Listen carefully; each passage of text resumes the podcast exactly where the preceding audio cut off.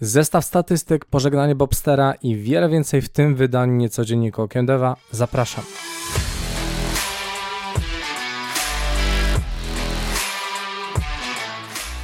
Witam serdecznie, nazywam się Grzegorz Wątroba, a to mój kanał Okiem Deva. W dzisiejszym niecodzienniku, czyli nieregularnym podsumowaniu najświeższych wiadomości ze świata gier mam sporo nowych informacji.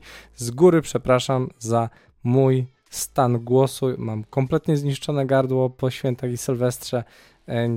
Niebawem mam nadzieję, że ten stan się zmieni, a teraz jedziemy z wiadomościami.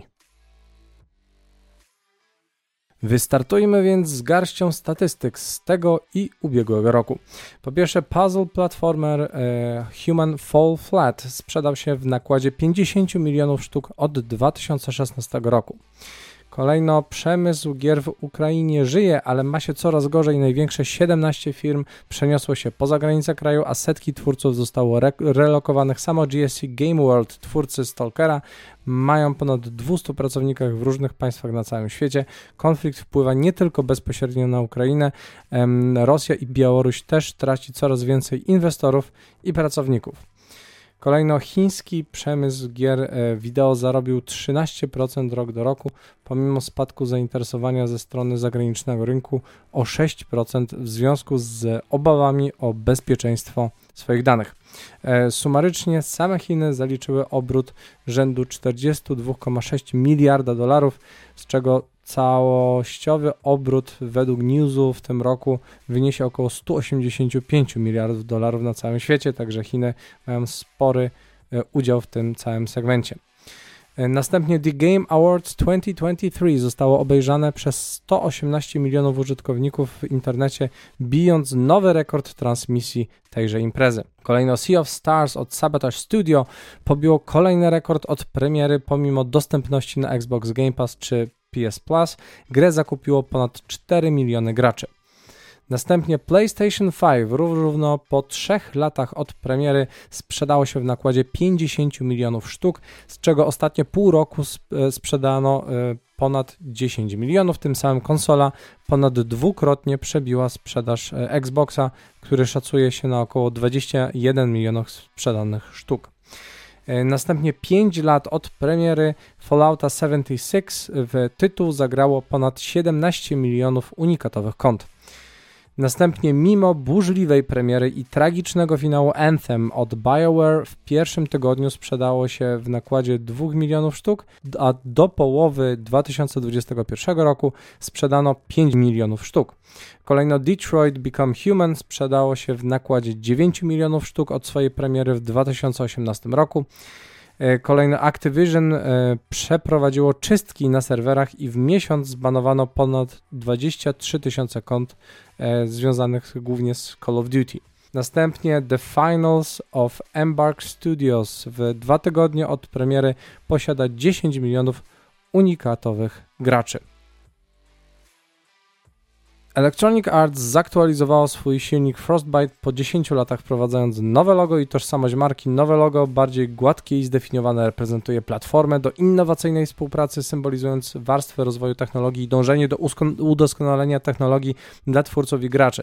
I jej podkreśla elastyczność w wyborze silnika e, przez studio deweloperskie, pozwalając na używanie innych silników, takich jak Unreal Engine. Frostbite jest stosowany w większości studiów EA, ale nie we wszystkich grach na przykład w Dead Space czy Dragon Age Dreadwolf, podczas gdy franczyza Star Wars Jedi i kolejne Mass Effect wykorzysta Unreal Engine. Wcześniejsze zwolnienia w BioWare dotykające zespołu Dragon Age Dreadwolf mogą utrudnić znalezienie pracy, ponieważ pracowali głównie z Frostbite, a nie z Unity czy Unreal Engine. Frostbite jest dość ciekawym silnikiem, bo w rękach doświadczonego zespołu, e, tworząc na przykład nowego Battlefielda, można było swego czasu no cóż, zbierać szczękę z podłogi, jednocześnie próbując ten sam silnik wykorzystać do gier z otwartym światem, mieliśmy piekło deweloperskie i finalnie koszmarny Anthem. E, silniki wewnętrzne zazwyczaj oddają charakter e, studia i jego flagowych tytułów, to też nie każde narzędzie nadaje się do każdego typu gier. Activision Blizzard osiągnęło porozumienie z Departamentem Praw Obywatelskich w Kalifornii, zgadzając się zapłacić prawie 55 milionów dolarów w związku z oskarżeniami o tworzenie środowiska pracy sprzyjającego nękaniu i dyskryminacji kobiet. Około 46 milionów dolarów trafi do funduszu wypłat dla pracowników dotkniętych toksycznym zachowaniem i dyskryminacją w firmie, głównie właśnie kobiet zatrudnionych lub kontraktowanych przez Activision Blizzard w Kalifornii między październikiem 2015 a grudniem 2020. Dodatkowe środki zostaną przeznaczone na cele charytatywne wspierające kobiety w branży gier i technologii. Firma zobowiązała się również zatrudnić niezależnego konsultanta do oceny i rekomendacji dotyczących szkoleń, polityki promocji wynagrodzeń oraz kontynuowania działań na rzecz większej inkluzywności. Porozumienie wymaga zatwierdzenia sądowego. Activision Blizzard wcześniej osiągnęło ugodę z Kalifornijską Komisją Równości i Zatrudnienia oraz zapłaciło 35 milionów dolarów w ramach ugody z Amerykańską Komisją Papierów Wartościowych i Giełd. I najbardziej wkurzające jest to, że zachowania te dotyczyły ponad tysiąca osób, więc zadośćuczynienia w ramach funduszu będą, no cóż, niewspółmiernie niskie do szkody, a dla firmy zarabiającej miliardy y, kilkadziesiąt milionów to trochę jak splunąć. E, dodatkowo w ramach ugody ponoć Departament Spraw Obywatelskich wykreśli niektóre z oskarżeń z oryginalnego pozwu, tak jakby w ogóle się nie odbyły, co jest kompletnie absurdalne i tym bardziej unieważnia cierpienie osób pokrzywdzonych. Pośród wykreślonych zapisów mają się znaleźć e, regularne i powszechne napastowania seksualne w Activision Blizzard, e, ignorowanie, a wręcz zachęcanie managementu do niecnych zachowań i dyskryminacji przy terroryzowaniu pracowników zemstą za zgłoszenie zdarzenia i niedostateczne reagowanie Rady Nadzorczej oraz Bobiego Kotika na nieprawidłowe zachowania w firmie. No po prostu ręce opadają. Śmiało piszcie, e, pytajcie, czy też nie zgadzacie się ze mną w komentarzach. Na wszelkie pytania postaram się odpowiedzieć najpóźniej w trakcie następnego live'a, e, a tak postaram się to robić na bieżąco, tak więc zapraszam. NetherRealm Studios zapowiedziało wprowadzenie funkcji crossplay do gry Mortal Kombat 1 na początku przyszłego roku. Crossplay pojawi się w lutym e, pomiędzy PS5, Xboxem i PC-tem, co nas bardzo cieszy, powiedział menedżer społeczności e, Tyler Lansdowne podczas transmisji na żywo w czwartek. To jeszcze chyba w poprzednim roku. E, oprócz crossplayu studio dodaje również filtr Wi-Fi do e, Mortal Kombat 1, który pozwoli graczom e, odmawiać meczów na podstawie jakości połączenia z przeciwnikiem. Gra Mortal Kombat 1 jest dostępna na wszystkie platformy. Należy jednak zaznaczyć, że funkcja crossplay nie będzie dostępna w wersji dla, e, dla Nintendo Switch. Ale generalnie nie polecam w ogóle grać w tą grę na Switchu właśnie, bo może Wam wypalić oczka, a sama jakość gry i performance naprawdę sfrustrować, więc szczerze nie polecam. Ale tak generalnie na PC czy na dużych konsolach jak najbardziej spoko. Według nowego przecieku nadchodząca współpraca pomiędzy Elden Ring i Thrustmaster ma współgrać z nowym rozszerzeniem Shadow of the Earth Tree na rocznicę gry. Sugeruje to, że następne DLC może pojawić się około 25 lutego w, w rocznicę oryginalnej premiery Elden Ring w 2022 roku. Oprócz wczesnych obrazów potencjalnych projektów kontrolerów Thrustmaster na właśnie ten rok, rozważana jest również druga współpraca na rok 2025, która mogłaby się również zbiegać z kolejnym rozszerzeniem lub ważnym wydarzeniem.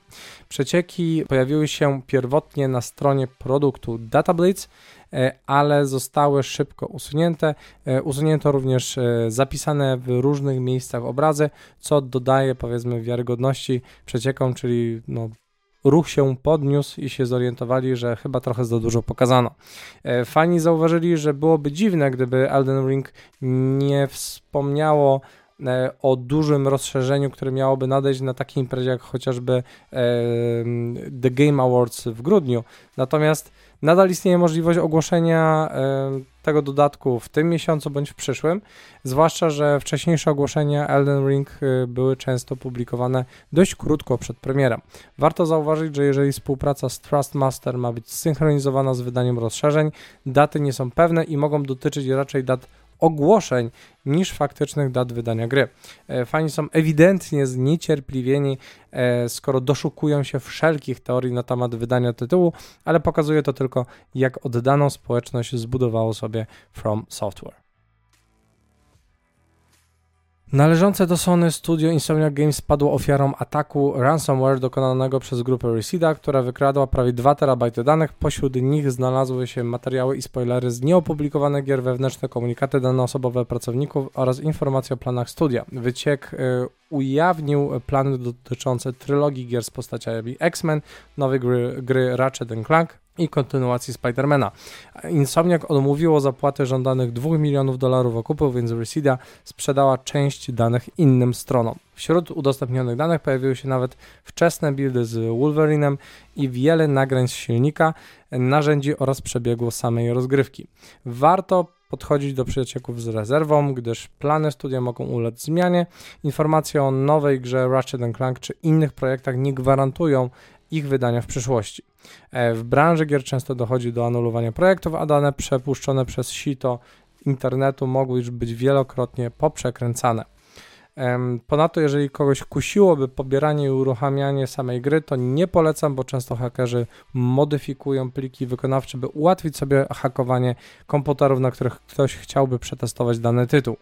Jeżeli jednak pokusa byłaby zbyt duża i oglądaliście materiały prezentujące gameplay, to miejcie na uwadze, że one nie oddadzą w najmniejszym stopniu finalnego stanu gry, mogą jedynie zasugerować pewien nie wiem, klimat tego, jak to będzie wyglądało, ale te, też tym nie radzę się sugerować. Jeżeli chcecie docenić moją działalność, zapraszam do Buy Coffee to wsparcie przez super podziękowania, super chaty lub zapisanie się do regularnego programu wsparcia na YouTube lub Spotify, co da Wam dodatkową zawartość. Linki znajdziecie e, na górze opisu. Dziękuję też wszystkim aktualnie wspierającym, e, których widzicie teraz na ekranie. E, bardzo Wam dziękuję za wpłatę. The Day Before, jedna z najgorszych gier w historii, spowodowała zamknięcie jej twórcy, czyli grupy Fantastic, zaledwie kilka dni po premierze. E, gra okazała się finansową porażką i była pełna błędów, szybko stając się obiektem kpin w internecie. Po usunięciu z platformy Steam Klucze do gry oraz konta z nią są sprzedawane po zawyżonych cenach dochodzących do 1000 dolarów za konto i 200 dolarów za klucz. Gra sprzedała się w około 200 tysiącach egzemplarzy, z których ponad połowa została zwrócona następnego dnia. Obecnie stała się jedną z najrzadszych i najbardziej poszukiwanych gier pośród kolekcjonerów. E, miałem okazję pograć w ten tytuł około półtorej godziny i udało mi się następnie grę zwrócić. Była tragiczna, kompletnie nieciekawa, nie polecam jej nikomu i sami gracze w większości odzyskali swoje pieniądze, natomiast najgorzej na tym wszystkim wyszli chyba inwestorzy, którzy zostali wprost oszukani. Dajcie znać, czy chcecie posłuchać dłuższej historii o grze, bo zebrałem sporo materiałów, ale pod koniec roku zabrakło mi po prostu czasu e, na nagranie. Jeżeli interesuje Was historia porażki tego tytułu i co możemy z niej wynieść dla siebie jako gracze i deweloperów, dajcie znać w komentarzach. Sunset Overdrive, wspólny projekt Insomnia Games i Blind Squirrel Games od momentu premiery w 2014 roku przyniósł zaledwie 567 dolarów zysku. Tak, czyli w sumie grosze, tak? Gra, chociaż dobrze przyjęta przez graczy i wyróżniająca się wyjątkową grafiką oraz dynamiczną mechaniką, nie odniosła dużego sukcesu komercyjnego.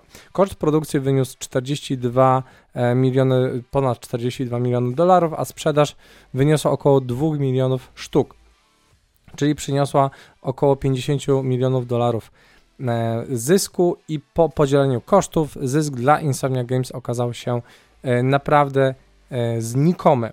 Ten przykład pokazuje, jak trudno jest osiągnąć znaczny zysk w branży gier, co mogło wpłynąć na decyzję Insomniac o skupieniu się na projektach pokroju e, tych z Marvelem. Z danych wynika również, że Ratchet Clank, ta ostatnia część, w sumie flagowa seria firmy, przyniosła 8 milionów dolarów straty więc y, nie jest łatwo wybić się drogim nowym IP, jeżeli nie zagwarantujemy sobie odpowiedniego e, marketingu, czy mm, nie trafimy powiedzmy w tą grupę docelową. E, tam też e, często przebija się informacja, jeżeli chodzi akurat o gry Insomniaka, że tytuły o takim rozmachu budżetowym muszą zarabiać, muszą mieć klientelę poziomu 5, 5,5, 6 milionów sztuk, by wyjść na zero i lekko zarobić.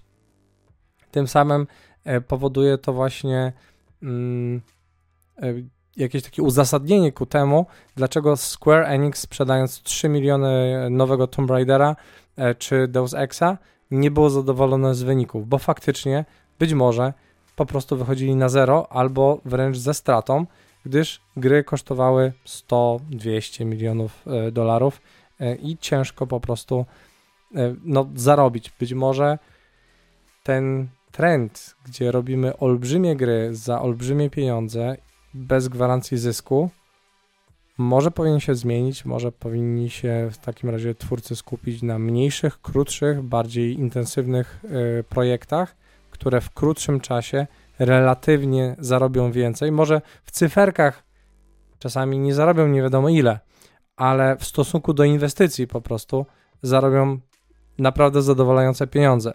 No ale tutaj trzeba było pogadać z ludźmi, którzy w głowie mają zarabianie miliardów dolarów, a nie na przykład dziesiątek czy setek milionów, więc może tutaj e, ta skala nie jest tak dla wielkich e, biznesmenów e, ciekawa, stąd taka motywacja, by tworzyć rozbuchane wielkie projekty, które mogą się po prostu nie sprzedać i przynosić straty.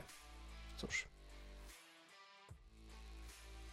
Activision Blizzard kończy z modelem pracy hybrydowej dla pracowników działu kontroli jakości QA w lokalizacjach Minneapolis, Austin i El Segundo, e, wymagając od nich powrotu do pracy w biurze na pełen etat. E, decyzja ta ogłoszona 30 listopada spotkała się z krytyką ze strony organizacji ABK Workers Alliance. E, pracownicy, którzy wcześniej starali się o stałe możliwości pracy zdalnej z powodów zdrowotnych lub finansowych, często spotykali się z odmową. Alliance obawia się, że brak elastyczności w pracy może doprowadzić do dalszych nieformalnych zwolnień czyli po prostu przymuszenie pracownika, żeby sam odszedł, bo nie może spełnić warunków kontraktu. Według rzecznika Activision Blizzard praca w biurze jest bardziej efektywna, a firma oferuje odprawy dla pracowników, którzy zrezygnują z pracy z powodu nowych wymogów. Działanie to niestety negatywnie wpływa na cały segment rynku ludzi, którzy mogą pracować wyłącznie zdalnie ze względu na niepełnosprawność, ciężkie przewlekłe choroby, czy po prostu dużą odległość od siedziby firmy. Ponadto firma dzięki takiej, y, takiemu działaniu nie musi e, właśnie e, deklarować liczby zwolnionych pracowników, gdyż ich formalnie nie zwolniła, a raczej pracownicy nie mogąc spełnić firmowych wymagań odeszli sami. E, no po prostu Win-win, tyle że nie dla pracowników. Brawo ABK. E, mam nadzieję, że jednak Microsoft w tym zakresie zmieni trochę politykę, ale mam wrażenie, że z racji tego, że to się działo jeszcze w poprzednim roku, zanim te wszystkie umowy i papiery przeszły, e, ABK stara się zrobić trochę czystki, co tym bardziej podkreśla, jak miejscami niegodziwa bywa ta firma. Jeżeli słuchacie moich nagrań na Spotify czy innych serwisach podcastowych, zapraszam do tego, żebyście wskoczyli na chwilę na YouTube, dali zasięgowy komentarz czy lajka. Subskrybujcie, jeżeli jeszcze tego nie robicie i udostępniajcie materiały dalej. Przekażcie też trochę miłości dla Łukasza i Izy, którzy montują i tworzą grafiki, by e, upiększać e, moje nagrania. Dwa miesiące po największej fuzji w historii gier wideo Microsoft ogłosił, że kontrowersyjny, lecz legendarny CEO Activision Blizzard Bobby Kotick odejdzie ze stanowiska 29 grudnia 2023 roku. Kotick kierował firmą od 1991 roku, kiedy to zakupił udziały w firmie, a potem stał się kluczową postacią fuzji Activision i Vivendi Games w 2008, tworząc Activision Blizzard.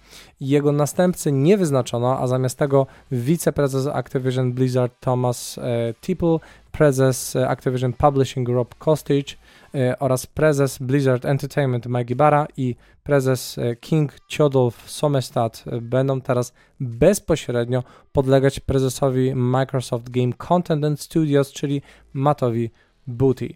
E, po odejściu Kotika pracownicy branży gier podzielili się w mediach społecznościowych swoimi doświadczeniami z byłym CEO, e, w tym historiami o groźbach śmierci, upadku gier i domniemanych powiązaniach z Jeffreyem Epsteinem. Kotick otrzymał do 400 milionów dolarów przy odejściu, a jego odejście jest przez wielu w branży uważane za konieczne i potrzebne już lata temu. W mediach społecznościowych pojawiły się właśnie dyskusje na temat e, różnych e, historii związanych z Kotikiem i okazuje się, że wiele osób właśnie jest z tego powodu bardzo zadowolonych. E, I tutaj głównie, jeżeli chodzi o wspomnienia deweloperów, to krążą wokół sprawiania, że produkowane gry stawały się gorsze, E, lub zmieniały produkt w maszynkę do robienia pieniędzy. E, ponadto wspominano o podtrzymywaniu toksycznej kultury pracy, cichym formom nacisku przez pracowników, którzy sprzeciwiali mu się, przez pomniejszanie premii, blokowanie urlopów czy przytłaczanie pracą, a także wprost groźbami śmierci. Kotyk dla Activision Blizzard, a w szczególności dla inwestorów, zarobił setki miliardów dolarów a za jego czasów flagowe serie studia stały się wręcz popkulturą, produktem masowym, kupowanym i uwielbianym przez miliony ludzi na całym świecie.